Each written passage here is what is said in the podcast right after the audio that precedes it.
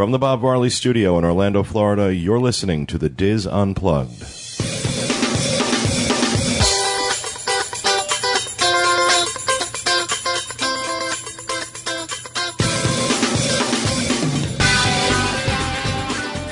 Hello, everyone, and welcome to the Diz Unplugged roundtable discussion for October 29th, 2008.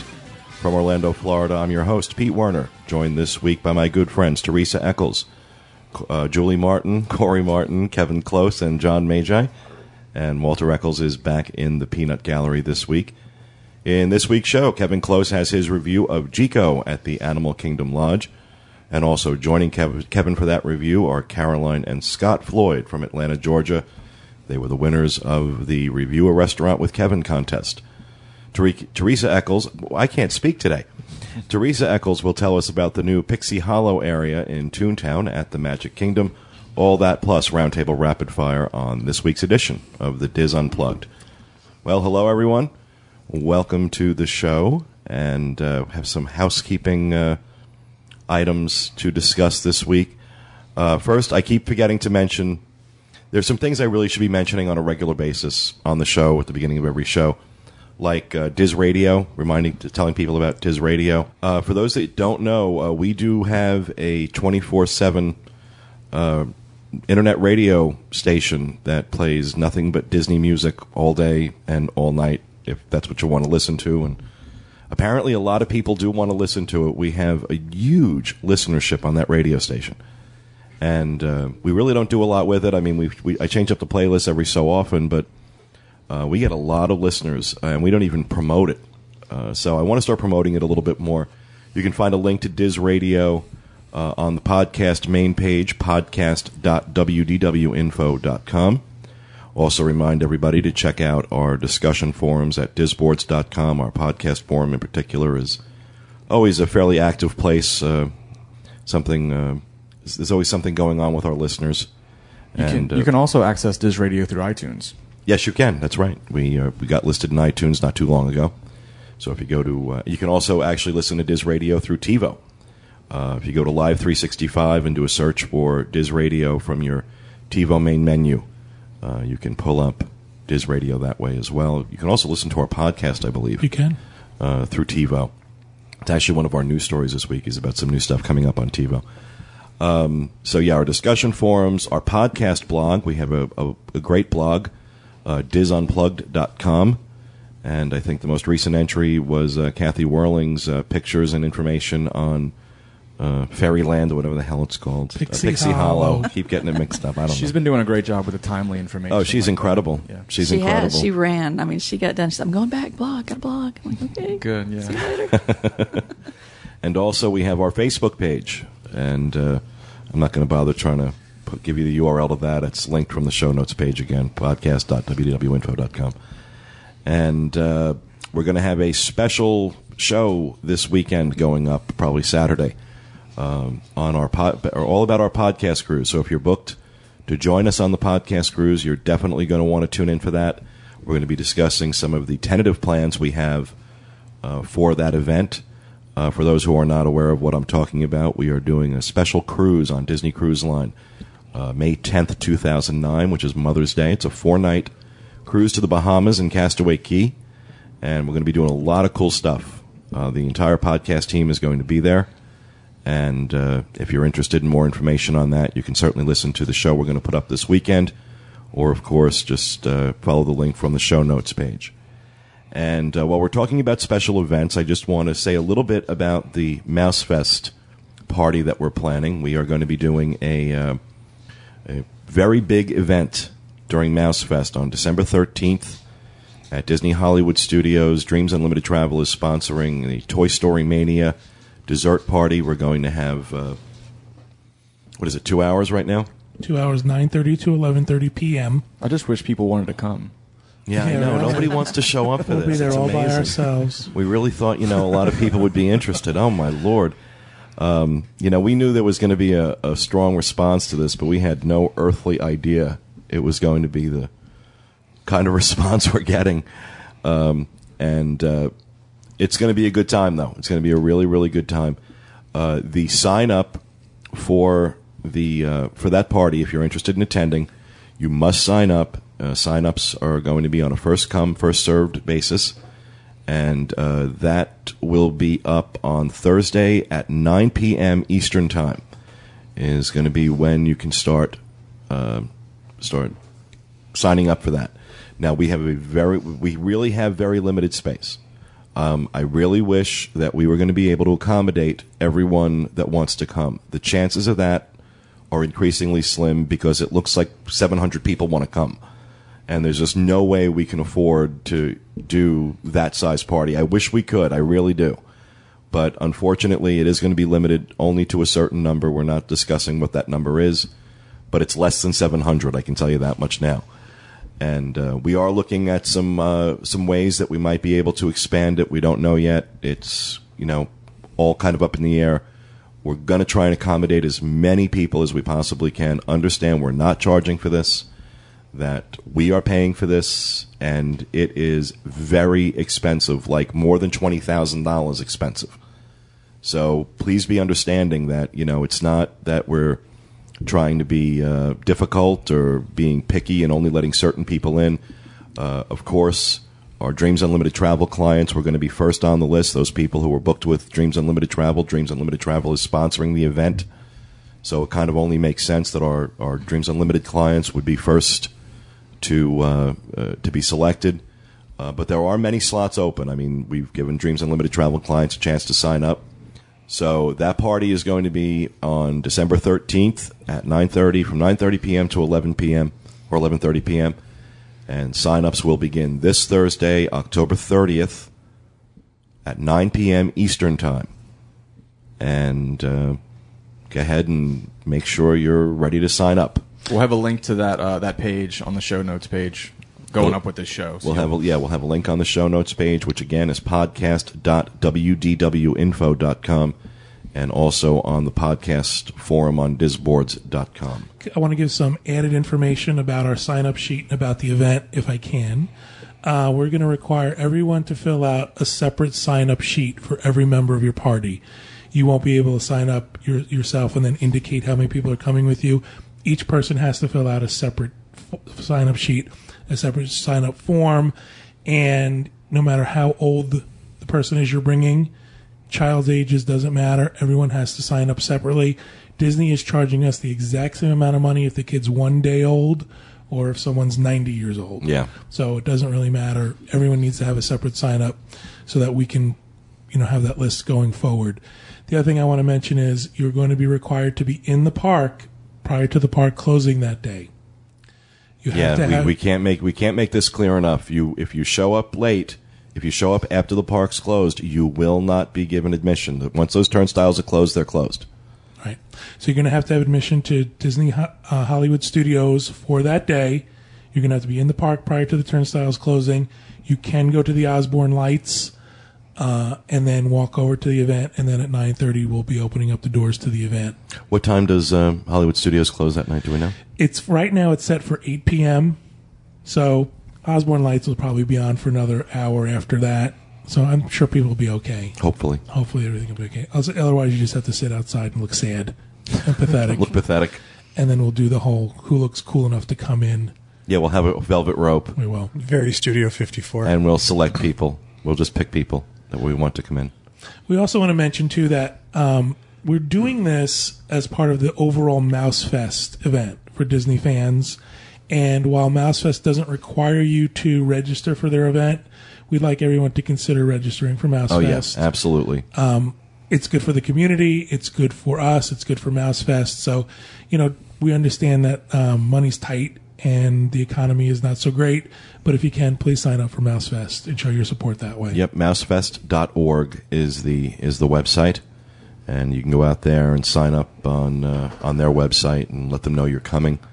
And, of course, let them know you heard about it from the Diz. We would also hope that everybody who wants to attend would come and meet us at the Mega Meet on Saturday afternoon. I was going to mention that as well. We're going to have a table at the Mega Mouse Meet, which is at the Yacht and Beach Club Convention Center earlier that day. So please come and meet us that day as well. And then one more thing I want to mention is our form is going to turn off once we've maxed out our numbers, but we're going to put up a wait list form.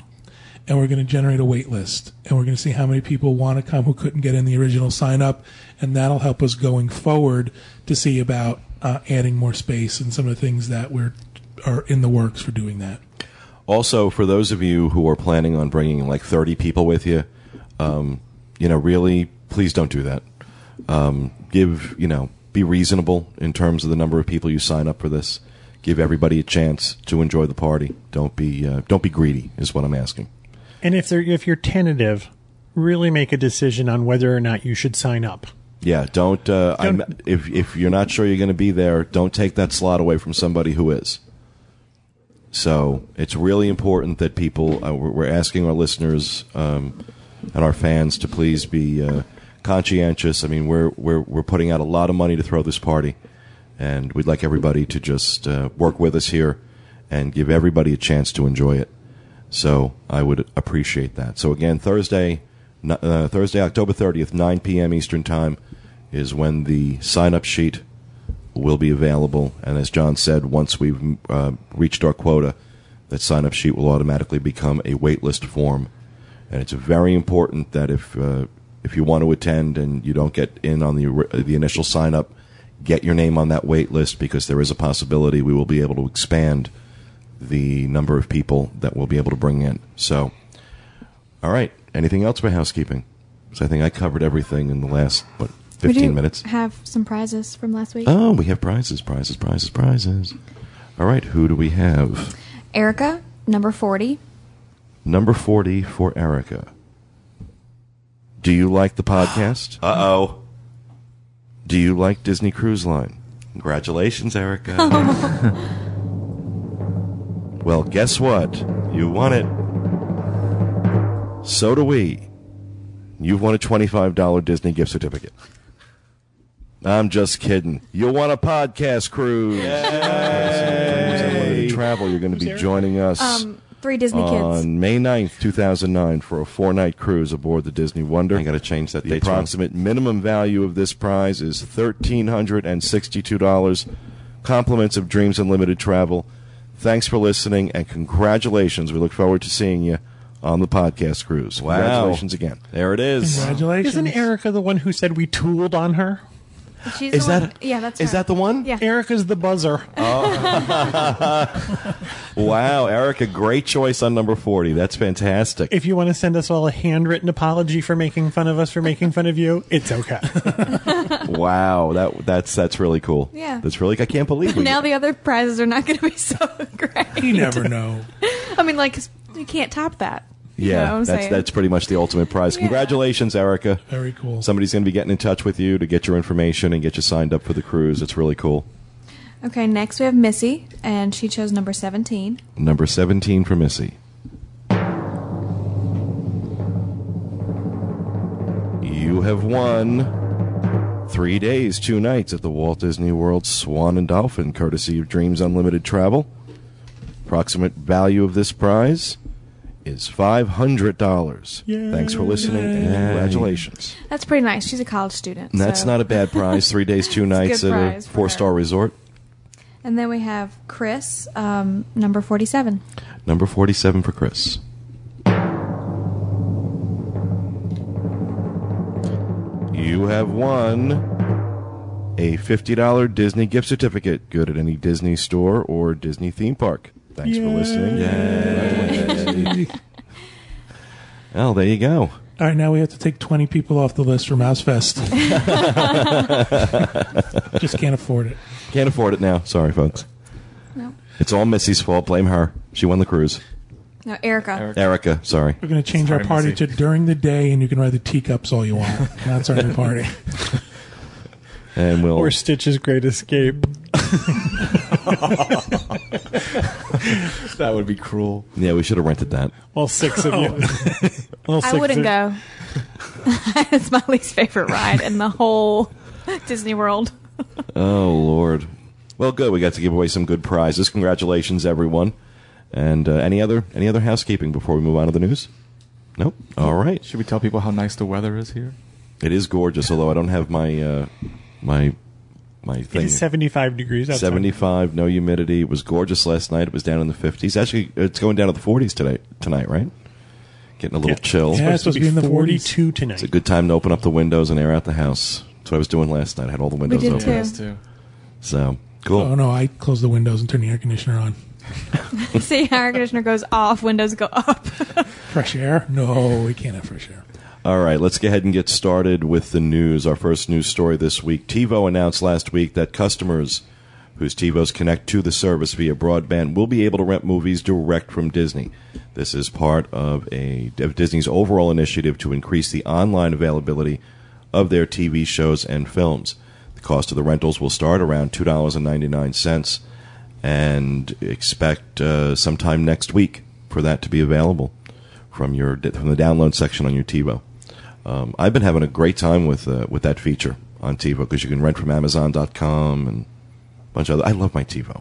I don't know how did we watch television before TiVo. We have a TiVo in every room. You are preaching to the choir. I'm telling you, it's just amazing. You guys use your TiVo, Corey and Julie. Yeah. We have two as well. Yeah. We have TiVos that talk to TiVo. Our TiVos talk to each other. We can transfer shows between TiVos. So if you record something in one room, you can transfer to the other. It's the height of laziness, isn't it? It really is the height. I don't want to go in there and watch it. I want to watch it from here. Yeah, but because of Monday Night Football, I have to record some of my shows in the bedroom. Well, that's exactly what happens is the football interferes with The Amazing Race. Yes, it does. You have to record Cold Case afterwards. That's right. Yep. Yeah, love my TiVo. Could not live without it. Although I'm not going to have one when I'm out, and maybe I'll have to buy one from Minneapolis. So why don't you bring one with you? Because I only have one. Oh, you're that is sad. So weird that you only have one. But I've got the HD. I've got the HD TiVo. The DVR. Yeah.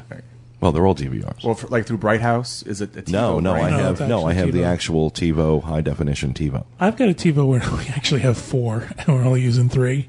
I have an extra one. You want to take it with you? You really don't mind? Oh, I want it, but obviously. No, I don't mind you taking it. It's four. We have an extra. I'm just wondering, like, we have more TiVos than we have rooms. I might just buy one when I'm out there because, like, shipping one out here, I don't know, like getting it out there. What do I do? The problem is you would have to put it in luggage and really wrap it real well, and just don't hope snow on it. Well, just hope that the baggage handlers at the airport don't, oh, look, there's a TiVo. Here, I'm taking it. Merry Christmas to me. Put it in your man bag and put it in the overhead compartment. Oh, God. You know, it's a really old laptop. My MERS is already full. MERS is man purse. So they were calling them out in rehab MERSs. Don't make fun of them. I have one. No, I have several. How do you carry all that crap with you if you don't have a bag? I'm telling you. All right, our next story. Walt Disney Company has become the latest corporation to call for an investigation into the collapse of the investment bank Lehman Brothers. This according to the BBC. Disney is claiming that it is owed $92 million from the firm who filed for bankruptcy on September 15th. Lehman Brothers was the fourth largest investment bank in the United States, and it now has the distinction of replacing Enron as the largest bankruptcy in history. Lawyers for Disney want to know how money was moved between Lehman Brothers' commercial division and its parent companies in the days leading up to the bank's failure. Disney is not alone in this. Several companies are claiming that they are owed in excess of $250 million and have also called for an investigation and are demanding to see documents about what they refer to as unusual asset transfers prior to the bank's collapse. So Disney is already starting to feel some of the problems in the economy with money owed by Lehman Brothers, and it's just so messy. It's just such a mess. And then what do? We go ahead and give them a $700 billion bailout. It's just. I heard that Mickey and Minnie's house in Toontown's in foreclosure. Bank owned. The judge's tent has been closed. We're talking about such large numbers that sometimes it almost seems like they're making them up. Yeah. I mean, in my life, I don't even get to million, but... We have a $10 trillion national debt. Right. It's like, at some point, we're just going to start saying gazillions. Gazillion's going to become a real word. Right. We've made up new words. It's just obscene. It is obscene. But, and you got to wonder how low can it go? I mean, this morning, I woke up to the news and, the financial markets just picked up where they left off on Friday. We're recording this on Monday, and the bottom fell out of them. again. It's just, I don't know, it's frightening. It's absolutely frightening. They're using words like global recession. We haven't seen one of those in a very long time, but at least they're saying that the kind of depression that we experienced in the 1930s can't happen again. Well, the thing that strikes me as odd is that you have a company like Disney. It's a solid company. It does solid business. It gives solid returns to its investors, and yet that stock is plummeted. Yeah. So you think to yourself, what is this? What's the value really? What's really going on? People are just pulling. No, people are just pulling their money out of the market. There's a panic. There's a complete panic going on right now. But I mean, there's a company like Disney's not going to go under because housing went under. You know, so that's why. It's indirectly affected. The reason Lehman Brothers went under was because they packaged all these bad mortgages as AAA rated investments, and they were basically selling things that had no worth. And then once that came to pass, they had no money. No. But I guess that's my argument: is that a company like Disney has physical assets, has value, right? But they were they had money in Lehman Brothers. Some of their money was in Lehman Brothers, and this is what happened. Is like legitimate companies invested in this stuff because they were told these bonds were AAA rated when in fact they were junk, and that's what caused this. That's what caused this entire collapse, or the collapse on the housing side, which I think was the first domino in a series that just we're seeing it just continue now. Started with the housing debacle, and now it's just continuing on into other areas, and it's scary. It's real scary, but so we'll see what happens if Disney ever gets that money back. I'm seriously doubting they'll ever see that money. And our final news story this week, I love this story. Fox News is reporting that an armed man hijacked a Mears bus in Orlando on Saturday and demanded to be taken to Downtown Disney. I guess that's one way to get there. The driver did comply and dropped him off without being injured. The driver then told authorities that the suspect was hiding in a restroom somewhere inside the shopping complex. When Orange County Sheriff's deputies reached the area on Saturday, they were unable to locate him and eventually called off the search. The suspect is described as a black male in his late 20s wearing a black sweatshirt, black ball cap, and black jeans. Because apparently wearing all black makes you invisible. On a Mears bus. And this is, you're not going to stand out, right? No one's going to look at you and be like, oh, there's something going on there. You got the black ball cap and the whole thing going on. There's a ninja on the bus. Yeah, really. But I thought that was just bizarre. Why would you hijack a Mears bus in downtown Orlando to go to Downtown Disney? Yeah. Maybe he had to get to work. Maybe he worked at like Wolfgang Puck's or something. We're late. They are all black there, right? I got to punch in. No, they weren't. Thought the Robert Palmer girls were all black? No. They were all wearing a lot of black eye makeup, but no. So yeah, that's. I guess we're just glad no one was hurt. No one was hurt. That's why we'll joke about it. But thank God no one was hurt. Just hope they find the guy before he hijacks a bus to Animal Kingdom. Now I want to go to SeaWorld. Yeah, really. I did my shopping. Now I need to go to SeaWorld. All right, that'll do it for the news this week, folks. We're going to move on and do Roundtable Rapid Fire. Who would like to go first? I will. All right, Mrs. Martin. It's a little early, but Santa Claus is coming to town. At the marketplace, you're going to find Santa waiting to greet you at his chalet, and you can take your own pictures or use PhotoPass. Beginning November 15th through the 27th, he will be there from 5 to 10 p.m., and then November 28th through December 24th, 12 p.m. to 10 p.m. Now, throughout the holiday season, you'll also find school choirs that'll perform at the dock stage, as well as DJ dance parties. And then you can also enjoy the Festival of the Seasons. There'll be lots of new window displays for the holiday season. So there'll be different cultures will be celebrated with these window displays. I enjoy Downtown Disney in the holidays. I do too. And that's special. I don't really like to shop because it's crazy, but I like to go and just look. You can commandeer a Mears bus this year and go visit. Yeah, we'll hijack a Mears bus. When we go shopping, we need one. Hijacking a Mears bus is probably the only way you'll get one to go someplace quickly. I'm not a fan of Mears, but all right. Well, thank you very much, Julie. Mr. Martin. The Swan and Dolphin added some lower rates to their 2009 calendar. Discounted rates haven't been released yet for nurses, government, AAA, all that stuff, but these are standard rates. $149 for August, for certain dates in August, September, and December 2009 at the Dolphin. So $149 is a great rate there. Yeah. So get them now. But like I said, discounted rates haven't been released yet. Cool. It's just standard. Right, and you can book that. You can book that through our site. We'll have a link on the show notes page. Dreams Unlimited Travel does represent the Swan Dolphin, along with Gaylord Palms, Sheraton Vistana, Buena Vista Suites. Who am I missing? Radisson Resort Parkway. Yep. And cool. Well, thank you very much, Corey, Mr. Close. I have an update on my review of Narcoossee's. Oh. We had dinner there recently with the other owner of Dreams Unlimited Travel. Donna and her husband were in town, so we had dinner. And I have to tell you that I think Narcoossee's is the best restaurant on Disney property. Mm. Without a doubt. Our service was fantastic. We had Donna and Joe had never eaten there before. And Donna's response, unprompted, was, "This is the best meal I've ever had in my entire life." Wow. And she's old. Yeah, really. Her social security number is 4. Donna had a sword. It was even better when the manna from the heaven fell down. Oh, it's a Bible reference. I forgot. Sorry. What? When Moses walked through the desert, and God sent manna from the heaven and where were those the people. No. We should have a separation of church and podcast. I thought he meant something fell out of the ceiling on her. I was like, I wasn't there for that. She had a swordfish special, which she let everyone at the table taste, and it was spectacular.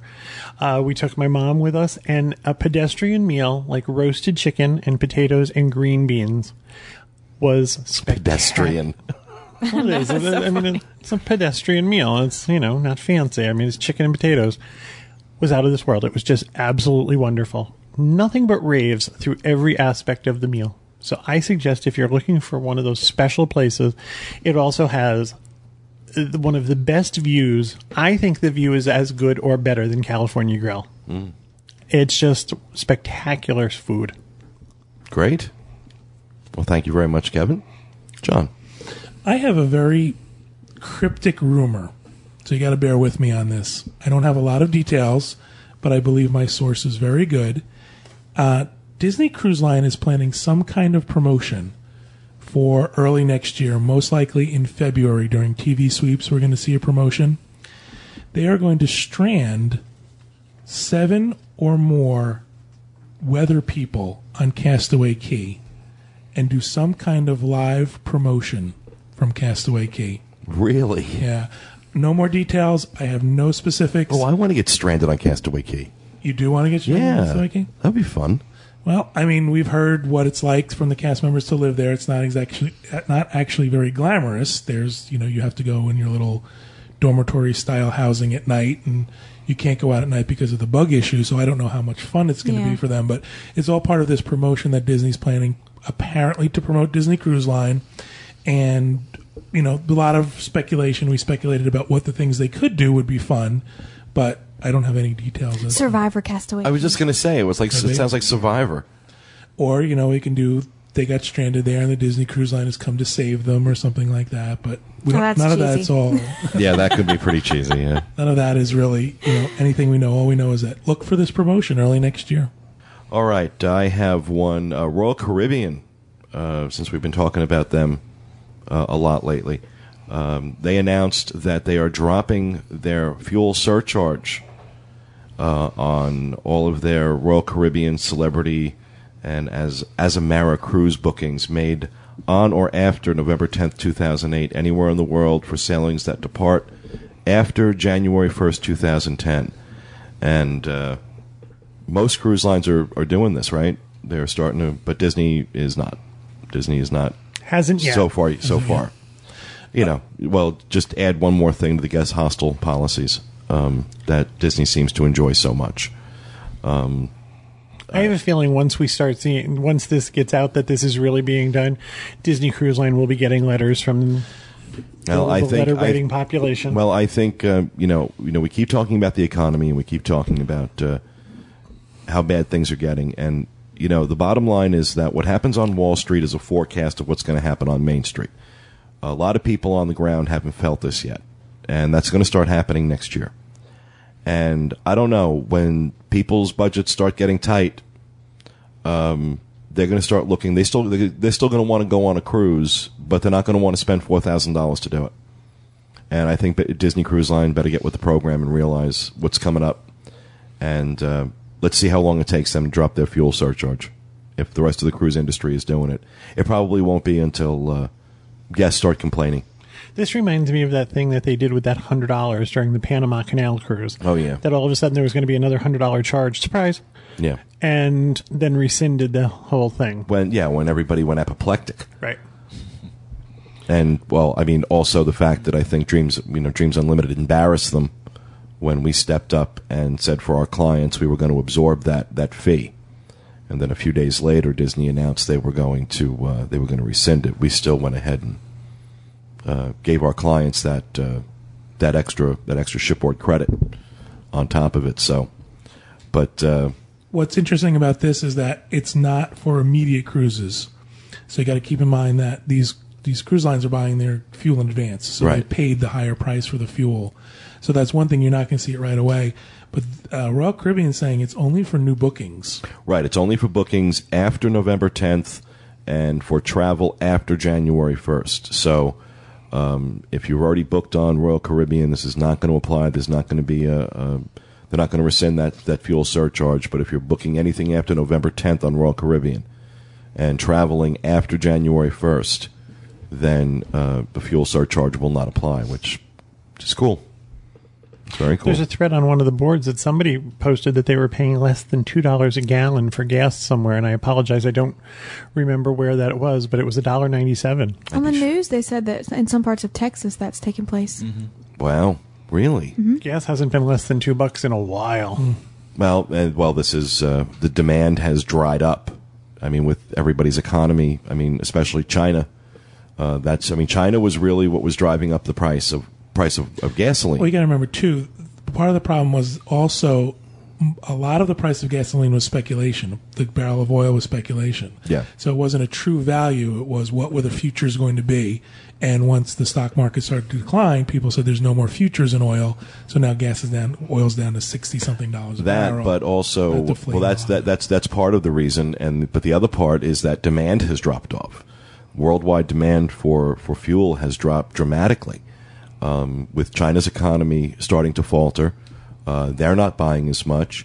Americans have cut back as much as 10% on their driving, is from the reports that I've been hearing.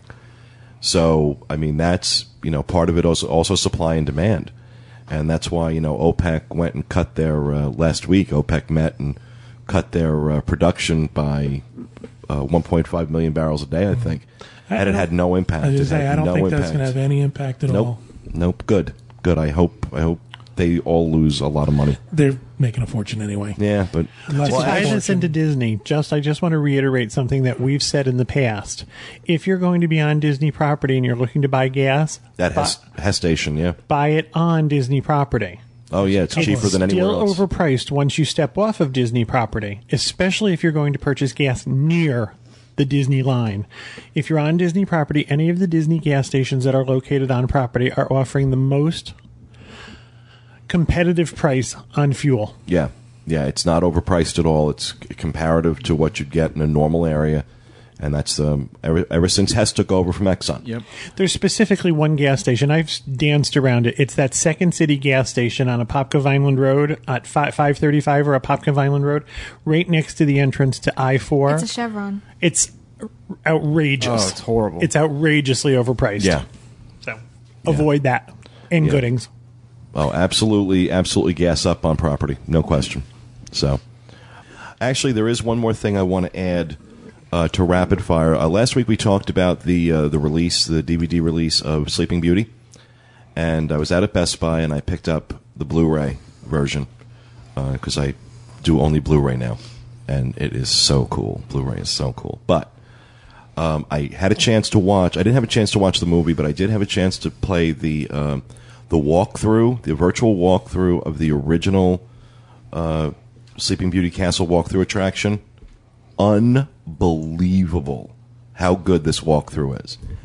That alone is worth the price of getting the DVD. I believe it's both on the regular DVD and the Blu-ray. But the Blu-ray was particularly good because of the quality of the picture.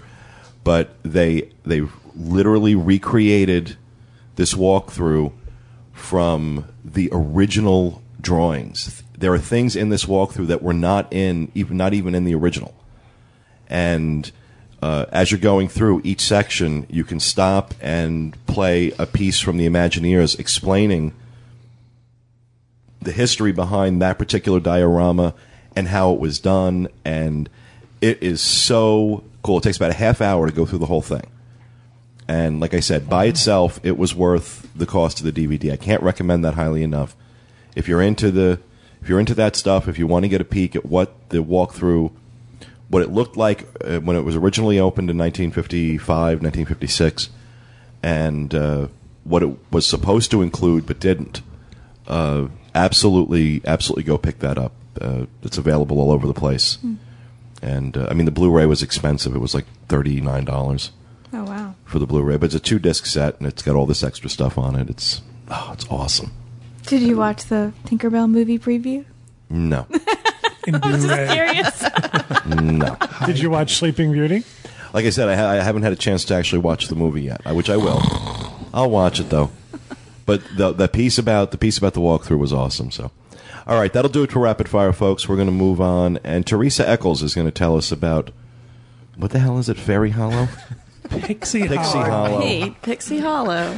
Okay, well, not exactly a place I'm going to go out of my way to go to, but that's one of the reasons we have you on the show, because you have little ones. Yes, and we had a wonderful time.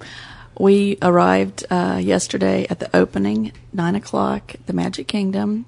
We leisurely walked straight back to Toontown. You didn't run back? No, we did not run. We walked. We got back there. Kathy Whirling ran, though, didn't she?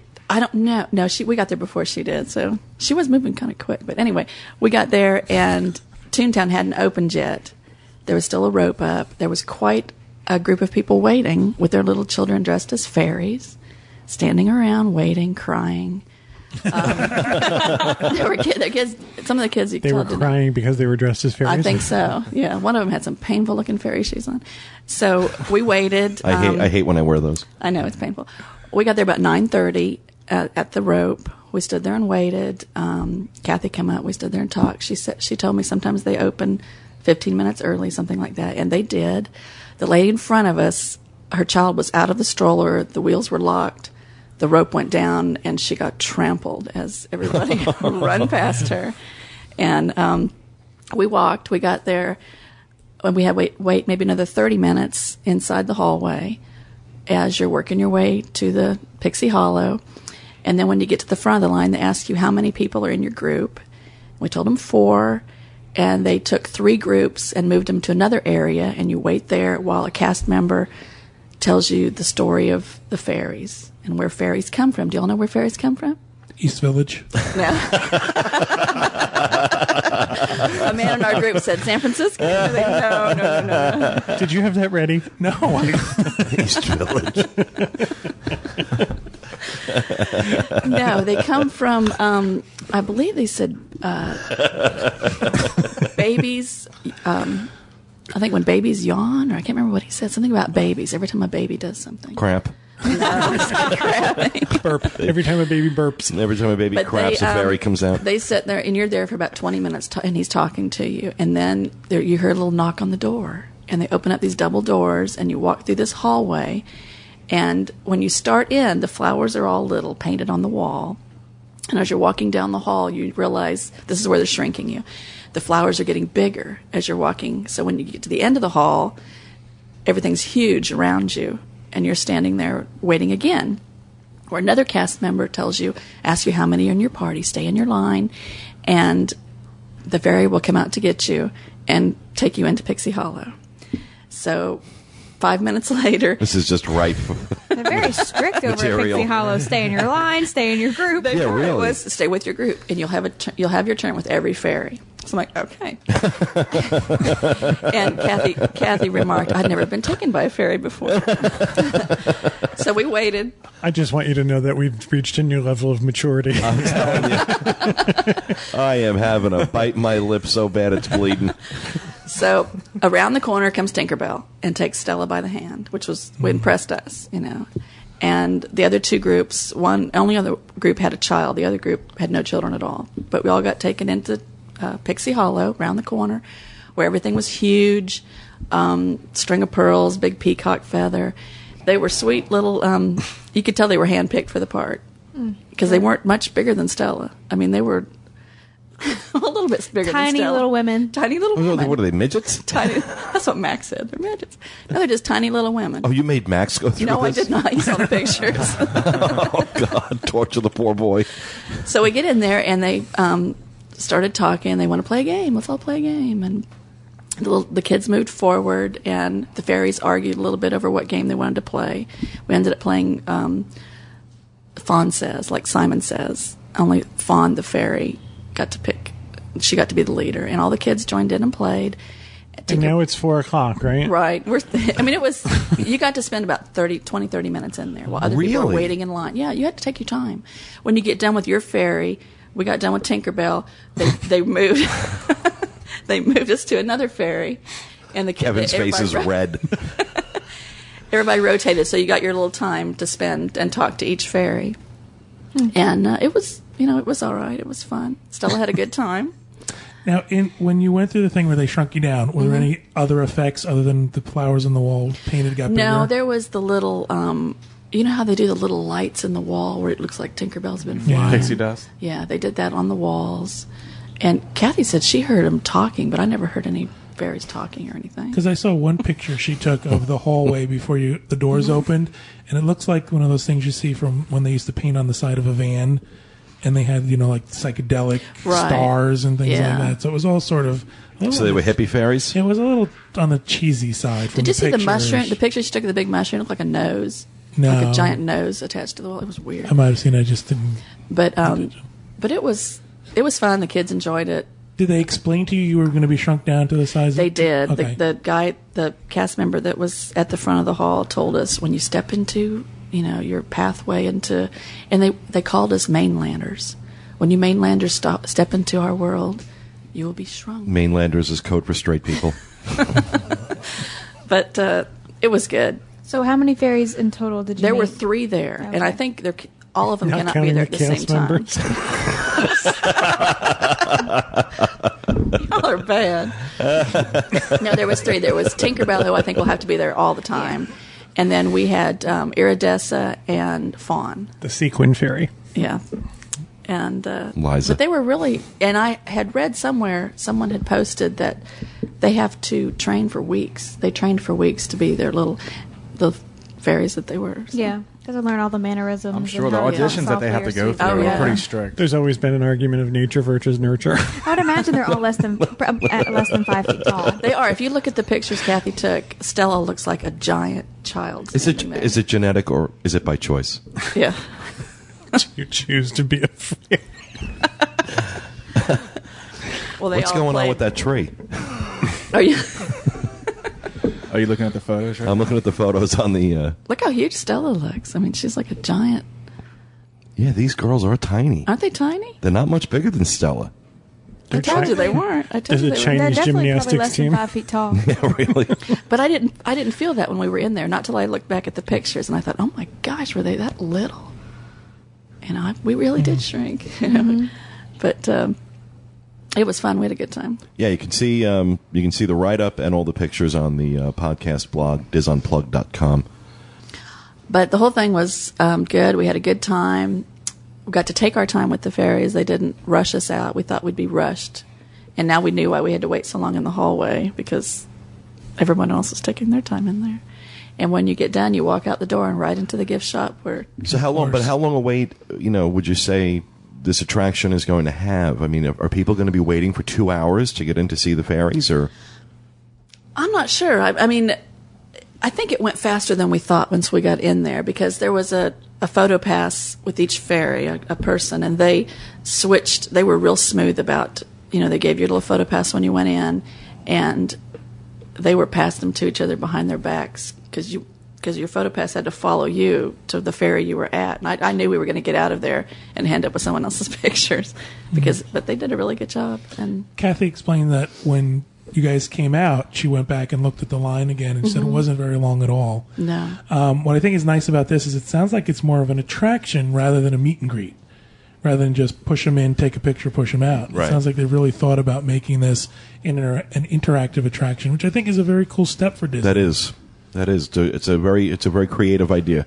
Yeah, the whole game thing threw me off. I didn't know we were going to play games. Now, what was cool. Stella's response to this whole thing? She was silent when we went in, but you could tell she was just bursting inside, you know, beaming. And when Tinkerbell took her hand, I thought she was going to pass out. She was like, oh, my gosh. She's got my hand. She kept looking at me. And we went in, but she stepped right up, and she spent the most time with Fawn, because that was the fairy of the animals. And she had a shirt on that had a cat on it, and they discussed forever about animals, her and Fawn. Really? Stood there, and she got down on her level, you know, 2 inches lower than she was. And they discussed whatever Stella wanted to talk about. Wow. It was real tailored to the person, you could tell. Sounds like a really good addition. It does. Yeah, sounds like an awesome addition. We'll be going back, because she wants to see all the other little, you know, other fairies that might show up. And we stepped out and bought our fairy merchandise and went home. Oh, of course. You have you gotta have the merchandise. What were they selling? Oh, everything from your own fairy costumes, which surprised me. They had the other fairy costumes too, which I hadn't seen.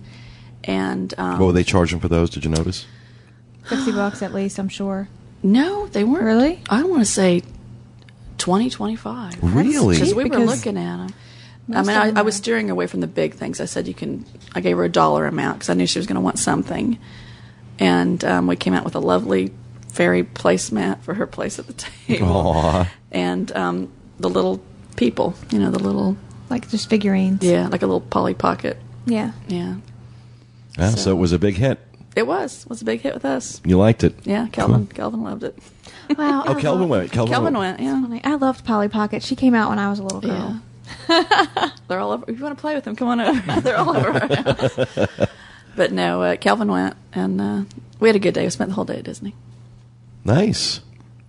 I tell you, she's in the park a lot these days, which is great. The weather's cooled off. Why would you go? I mean, yeah. Golly, this is great. This weather. This is one of the benefits of A, working for us, and B, living here. You get that annual pass, and you know, we love you being in the parks as much as possible, especially when you bring the kids. Oh, I did. And when you first start doing it, you think to yourself, "I'm standing here in line. I'm working. That's my job." Yeah. Isn't that cool? It is. It's real cool. Well, great. Well, thank you very much for that, Teresa. That's a great report on Pixie Hollow. I don't know why I've got a mental block over the name of this place. He needs a word association. Pixie sticks are hollow. Pixie Hollow. There you go. Okay. We'll stop giggling eventually. Great. Well, thank you very much, Teresa. All right. Next, we have Kevin Close's review of Jiko at the Animal Kingdom Lodge. And as we mentioned at the top of the show, this was a review Kevin did with two of our listeners who won a Win a Dining Review with Kevin contest. And do you want to start out with that portion of the review, or you want to wait until after you do? I'm going to do a little bit of a pre-bit. Okay. First of all, Caroline Floyd wrote the winning review, and she brought her husband, Scott. Caroline and Scott are both employees of the Weather Channel, which was really interesting. They're both meteorologists. So it was. Wow. They were very interesting to talk to. And very smart people, apparently. They were also very, very funny. I said to her, would we have ever seen you on camera? She goes, yeah, occasionally we were on camera, but then they switched to HD. And they decided we weren't HD material. She said every once in a while we would decide who was going to have something important to do to walk behind the scenes. So she said we would take turns with a piece of paper and we would walk back and forth. But it had to look like you were doing something important. And then we would call all our friends and say, watch, I'm going to be on TV. So they were great fun to hang out with. They had never been to Jiko before. So we went in and...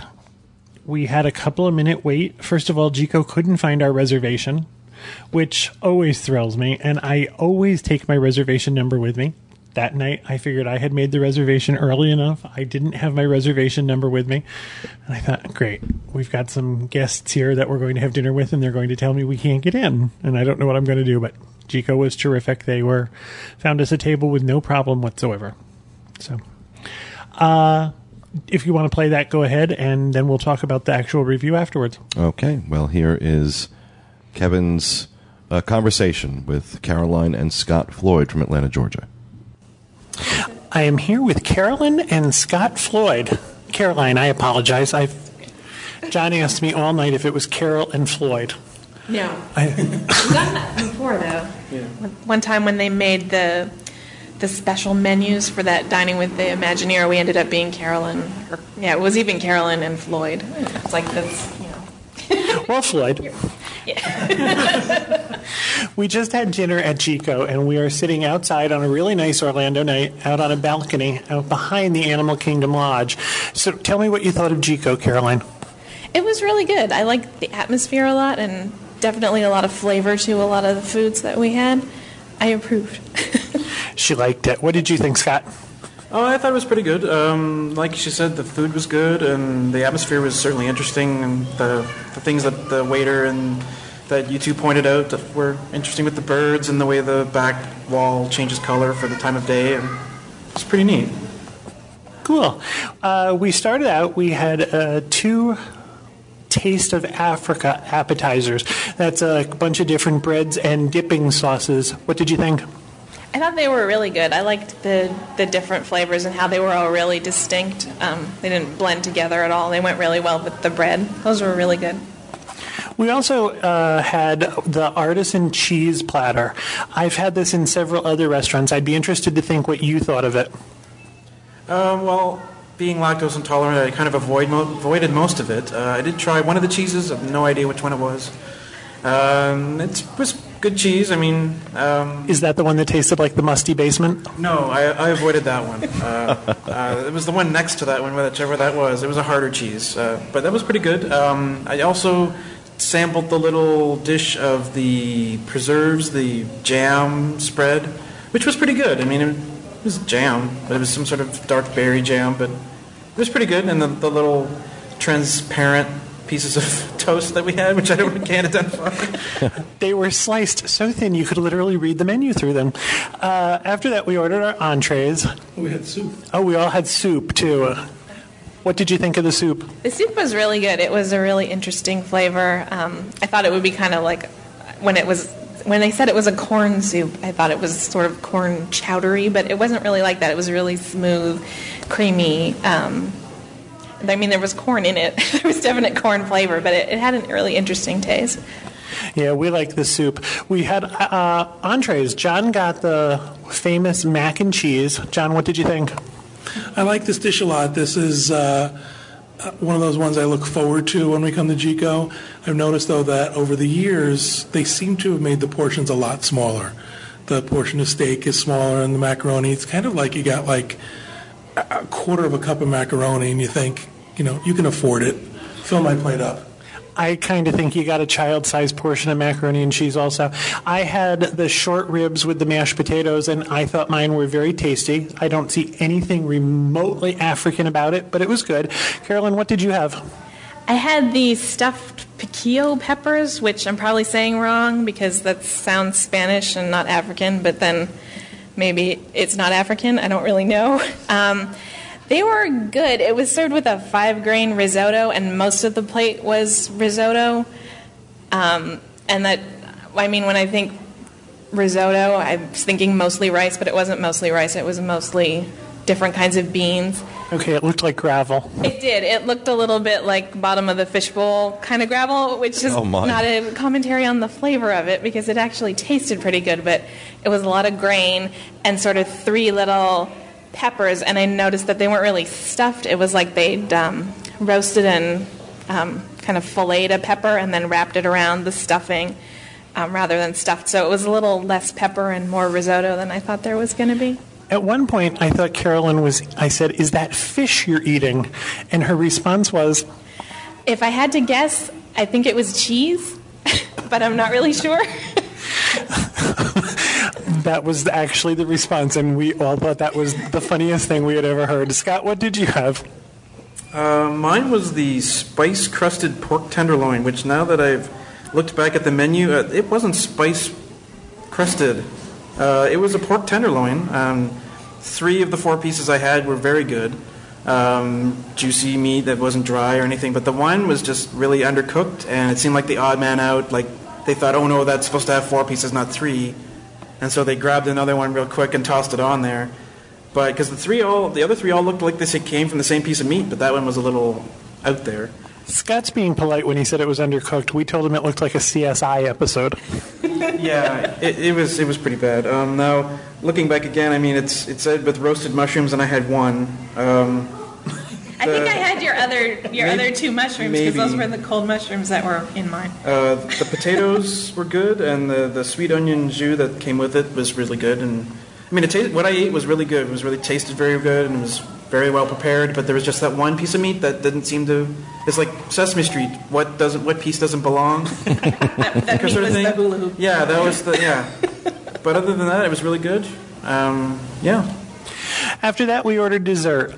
We tried the chocolate cheesecake, the pistachio creme brulee, and Scott ordered a version of something on the menu. It was... Here we go. There's the one on the bottom. Yeah, I think it's the last. I apologize for taking so long. We're doing this by the light of an iPhone. It's very dark out here. He got the allspice-flavored cake. I'll say it again. He got the allspice-flavored cake with seasonal berries. Now, Scott asked them to prepare this a little bit special and not put the sauce on it. Tell us what you thought. The berries were very fresh, and I really liked the taste of them together even. There was blueberries, strawberries, raspberries, and blackberries, which I don't think any of which grow in Africa. The sauce itself was good for the tiny little bit I had, because it's a cream sauce and I didn't want a chance of having a reaction to it. As I said, lactose intolerant. So the cake itself, I avoided a very bad pun during dinner that I think everybody missed, which was somebody asked me what the cake was like, and I said, I don't know, it's buried. And and it should have stayed buried, I think. Like I said, the fruit was very good. The sauce that comes with was really good, but the cake itself seemed like the bread that we had with dinner that they just crumbled up and put in there, and that was it. And there just wasn't much to it other than that. And I don't understand how the whole thing would come together, because the amount of sauce they gave me easily equaled the amount of cake and fruit that I had. So if they pour that whole thing in this little plastic martini cup that they gave, I don't understand how that would happen and still be a dessert. I didn't think Scott's was very successful. It was it didn't look very good, and it just didn't seem to go over very well. What did you think of the pistachio creme brulee? That was really, really good. I think that was right up there with the taste of Africa as my favorite dish of the evening. It was... It didn't have an overwhelming, when I thought pistachio, I thought, it would taste really a lot like pistachio, which it didn't. It was definitely a creamier dish, and it had chocolate on the bottom as well, which was really, really tasty. Terrific. John and I have always said that Jiko is one of our favorite restaurants here at Disney, and this is Caroline and Scott's first trip here. Would you come back? Oh, yeah, definitely. I'd like to try some of the other stuff on the menu. Terrific. Well, this is our restaurant review. Everybody seemed to enjoy their meal. We enjoyed Scott and Caroline's company very, very much. We've had a great evening. And that's it. Thank you. Thanks, bye. They will edit that so that we don't sound geeky and dorky. Right. Well, you hope. They will try and make it. Great. Thanks for leaving that in. It was really, really dark out there. We were sitting out on one of those rounded balconies, and we were trying to do this. And, that's where the echo was coming. I'm wondering where the echo was coming from. Yeah, we were in sort of this rounded enclosure, and coming up with the words stuffed piquillo peppers in the dark, we really were reading by the light of my iPhone. And then people would sort of walk through this area and look at us like, what the heck are you guys doing? So we were trying to be sort of nondescript. or at least not noticeable. As far as Jiko is concerned, I've always thought that Jiko was one of the best restaurants on property. That I just during Rapid Fire told you, I think Narcoossee's is the best restaurant on property. Jiko had a couple of missteps, I thought, this time. Still great. Our server, we had the Taste of Africa. I love the Taste of Africa appetizer. It's 3 different sauces and a couple of different kinds of bread. One of the breads is got roasted seeds in it, and I apologize for not having that information right off the top of my head. There's a couple of the different kinds. This is my favorite. And our server was abrupt. Not impolite, not bad, just abrupt. And as we were finishing it, we had all talked about how this was the best bread with this appetizer. Now, this appetizer, the Taste of Africa appetizer, is $10. And we're talking 3 little cups with maybe 2 ounces of dip in each one and some bread, which they bake fresh in the restaurant. So I asked her if it would be possible to get some more of the bread. And I specifically pointed to the one I wanted. So she came back with more bread, and I said, well, but could we get some more of this one? And she said, no, you can have the other kinds of bread, but you can't have that one unless you order an entire another appetizer. Now, this is probably, I'm guessing, my 14th or 15th time at Jiko, and that's never, ever been said. I think I didn't want to make a fuss about it in front of our guests. I have a feeling we just had a server with a tood. Yeah. I can't imagine them pointing to that particular part of an appetizer and saying, you can have anything else you want, but not that. It just didn't seem logical. John's entree was unbelievably smaller. He was not joking when he said he got a quarter of cup of cooked macaroni and cheese. Now, John's entree, the oak-grilled filet, is $39.99. This is a $40 entree. It's one of my favorite dishes there. Well, you get 4 teaspoons of macaroni. That used to be a nice big bed. It used to be, yep. And I'm going to guess a 4-ounce filet. You're kidding. No. It was tiny. It was tiny. It was a small portion. My short ribs of beef, while I said earlier I don't think there's anything remotely African about the taste to them, they were very good. Scott's entree, the pork, looked very good. The one piece did look like an autopsy. It really did. And he wasn't joking when he said there were 3 that looked really perfectly cooked, and then one that just looked like an afterthought. Like it was just Walter's over there cracking up. It's like, oh crap, we have to send this out. Grab another piece, whether it's done or not.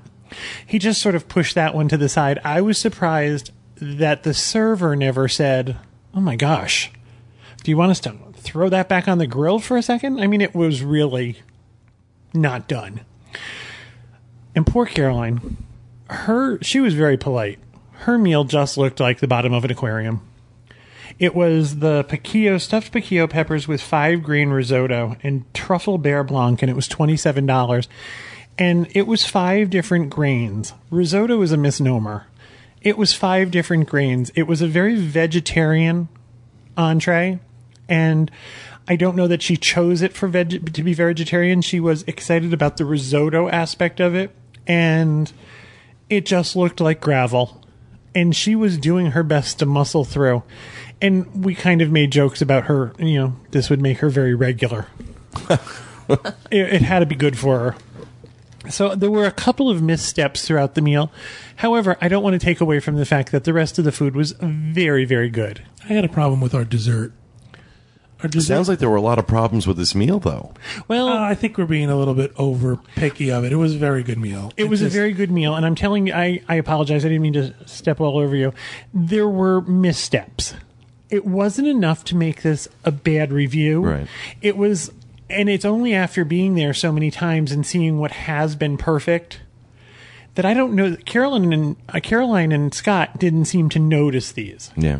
Go ahead. Tell about dessert. We had the chocolate cheesecake or something like that. Mm-hmm. And part of the presentation was they brought it out on a plate that only can be described as they dried it with a dirty diaper.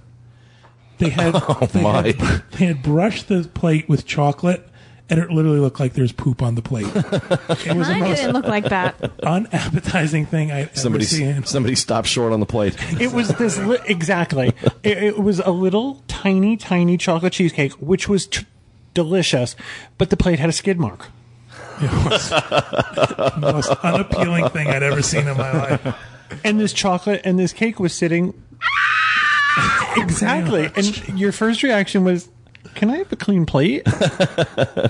However, I think they had decided to paint the plate with chocolate. I actually have a prop from there. Yeah.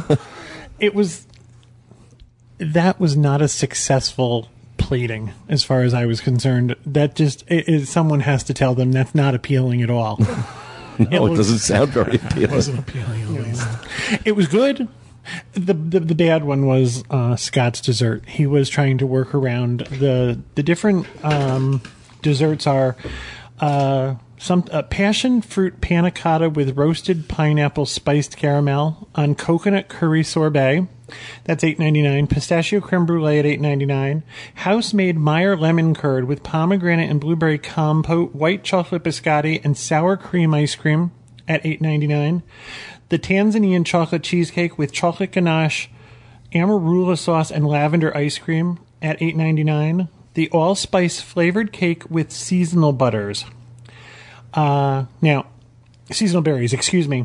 This is seasonal butters. Seasonal butter. Probably would have been better with butter. Butter, really. It was allspice flavored cake. Now, one of the breads that you get with the Taste of Africa is their allspice bread. So when they brought him out the allspice flavored cake, we're pretty sure that it's the same batter. It doesn't even sound appetizing to me. Spicy cake. I don't think any of these desserts actually sounded appetizing when he read it. Did they? The chocolate cheesecake was really good. I had it, but it's because the lavender ice cream really caught my eye. And that I got no lavender taste from at all. Really? It was good. I thought it tasted exactly like lavender. Now, again, I would go back to Jiko. I'm not saying this is a bad review. I was just saying that there were some fumbles in this review. The entrees range in price from $26.99 to $40. Soups and salads are $7.99 to $11.99. I think they're all $7. Their zeros look like 99s. I know it's not big, but let me put my glasses on. They put little dots in their zeros. Okay, fonts. They are. I'm sorry, they are zeros. They do have them that little curly Q in them, and I wasn't wearing my reading glasses. And appetizers run from $7 to $14. We had the artisan cheese collection, which was 5 goat cheese, cow, and sheep cheese. They were all very good. One did taste sheep cheese. Yep, that sounds scary. It's actually very good. It was very good. Sheep cheese is good. One of them tasted like a musty basement. Oh. And we had the 4 soups, or 3 soups, I'm sorry. Did Scott have a soup? I think he did. Yeah, we all 4 had soups. Now, what's interesting about the soup is how they present it. Have you guys had the soup when you go there? They bring you out the bowl with stuff, and it almost looks like twigs and branches. There's a little bottom of the bowl. Pile of debris in the bottom of your bowl. And you get the soup and you think, okay, I really got screwed. And then they bring around a pitcher of soup and pour it into everybody's bowl, and it's very, very good. And the Taste of Africa at $10. I could, if you're ever there and you're not sure about Jiko or the menus, they have a bar where you can order appetizers, and I recommend everybody to try the Taste of Africa. The flavors are really intense. They're really different. There's 3 different tastes to it, and I think it gives you an idea of what the restaurant's going to be like. This is not an inexpensive night out. Yeah. And as I said, because we are regulars, we noticed some missteps. I don't know that other people would notice them. And I think our server was not in the best of moods. So they do take tables in Wonderland, what used to be the Disney Dining Experience, so you can get money off. Do I have to get a new card? No, it's the same card. Same card, okay. However, it's going to say something stupid on it when you do get a new card. And it's also on the Disney Dining Plan. Tables in Wonderland. I hate that. That's stupid. Jiko also has one of the best bathrooms on Disney property. It's just a really nice bathroom. That's it. That's an interesting addition to the review. It really is. Yeah. And for those of you, the turlets are pretty. And for those of you who are wine drinkers, they say they have the largest collection of African wines outside of Africa. Thanks for sharing. I appreciate that information right now, really. They're all screw top, though. Remember when we were there? Right. That's the new thing. It freaked Corey out. Actually, not only are upscale wines now moving more and more to a screw top as opposed to a cork, but they're going to start. They're going to stop using glass, and they're going to start using plastic bottles and boxes. When we ate at the Wave has no. The Wave would not stock any wine that didn't come with a screw top. As a matter of fact, our server at Jiko gave us a lesson on how the cork tree was endangered. Yep. Yeah. When we were there, we talked to the sommelier at the Wave, and he was explaining that there was one particular winery that they wanted to be involved very badly, who had to reset their bottling process to make the screw top part of one of their wines. They produce a bottle just for the Wave. With a screw top. It just looks weird when you get a bottle to a table and they just makes you think Boone's fine. Yeah. Do you want to smell the screw top? It has a stigma to it, having a screw top. So. Yeah. Well, it's normally associated with cheap wine. Yeah. And, it's going to take wine connoisseurs a little while to get over that. We still think Jiko is one of the best restaurants on Disney property and one of the best experiences you can have in a restaurant. What was the total bill? I apologize. It was a couple weeks ago now. It was about $220 for four people. The four of us. And that's without. Was that with wine or no wine, but with appetizers and soup and dessert for pretty much everybody at the table. So it was a four-course meal. Yeah. Mm-hmm. Yeah, $50 some odd a person for a four-course meal isn't that bad. Now. Except when they skid mark all over your plate. That was just that's an aesthetic thing. Yeah. The taste was really good, and so it didn't taste like skid mark. It didn't taste. You still have the picture on your phone? You know what? I didn't. I sent it all to my email, and I don't have it on my phone. That's a fascinating little repartee. You can. Yes, we'll keep that in. Yeah, entertain everyone. So I think it's still one of the best restaurants available. So cool. Well, thank you very much for that, Kevin. Thank you very much, Caroline and Scott, for your contributions to that. I hope you enjoyed it. Now, do we have anybody else waiting to do a dining review with Kevin? Nope, the Parfits and the Floyds are the only two that won. I think it may be time to do another contest then. Can we get through this Toy Story Mania thing before we start sending Kevin... Yeah, well, we can come up with a contest and then start doing them early next year. Okay, cool. But I think it's time to... these have been great. These and they're enjoyable. It's a way for us to get to know. We make friends with these people. Yeah, exactly. Cool. Well, thanks very much, Kevin. And before we close, just want to remind everybody this is going to be the email show is going to be my last show for a few weeks. I'll be heading out to Minneapolis. I will be sending some stuff back for inclusion in the show while I'm away. And I did post a thread on our podcast forum. Calling all of our Minneapolis, Minnesota listeners to see if you guys want to get together and do a meet while I'm out there. And we got a very nice response. So expect in the next couple of weeks, just follow it on the podcast board. If you're out in Minneapolis and you want to get together, and we're thinking maybe the Mall of America was suggested, doing something out there. That'll be fun. I'll figure something out once I get out there. And so just, if you're interested in getting together while I'm out in Minneapolis, head over to the podcast boards at disboards.com and find the thread and just add your name to that list of people who are interested in attending. So I'm trying to think if I've got anything else. I don't think I do. And with that, I will say goodbye for now and hope you all have a good week. And as always, remember, stay out of the damn lakes. Yeah.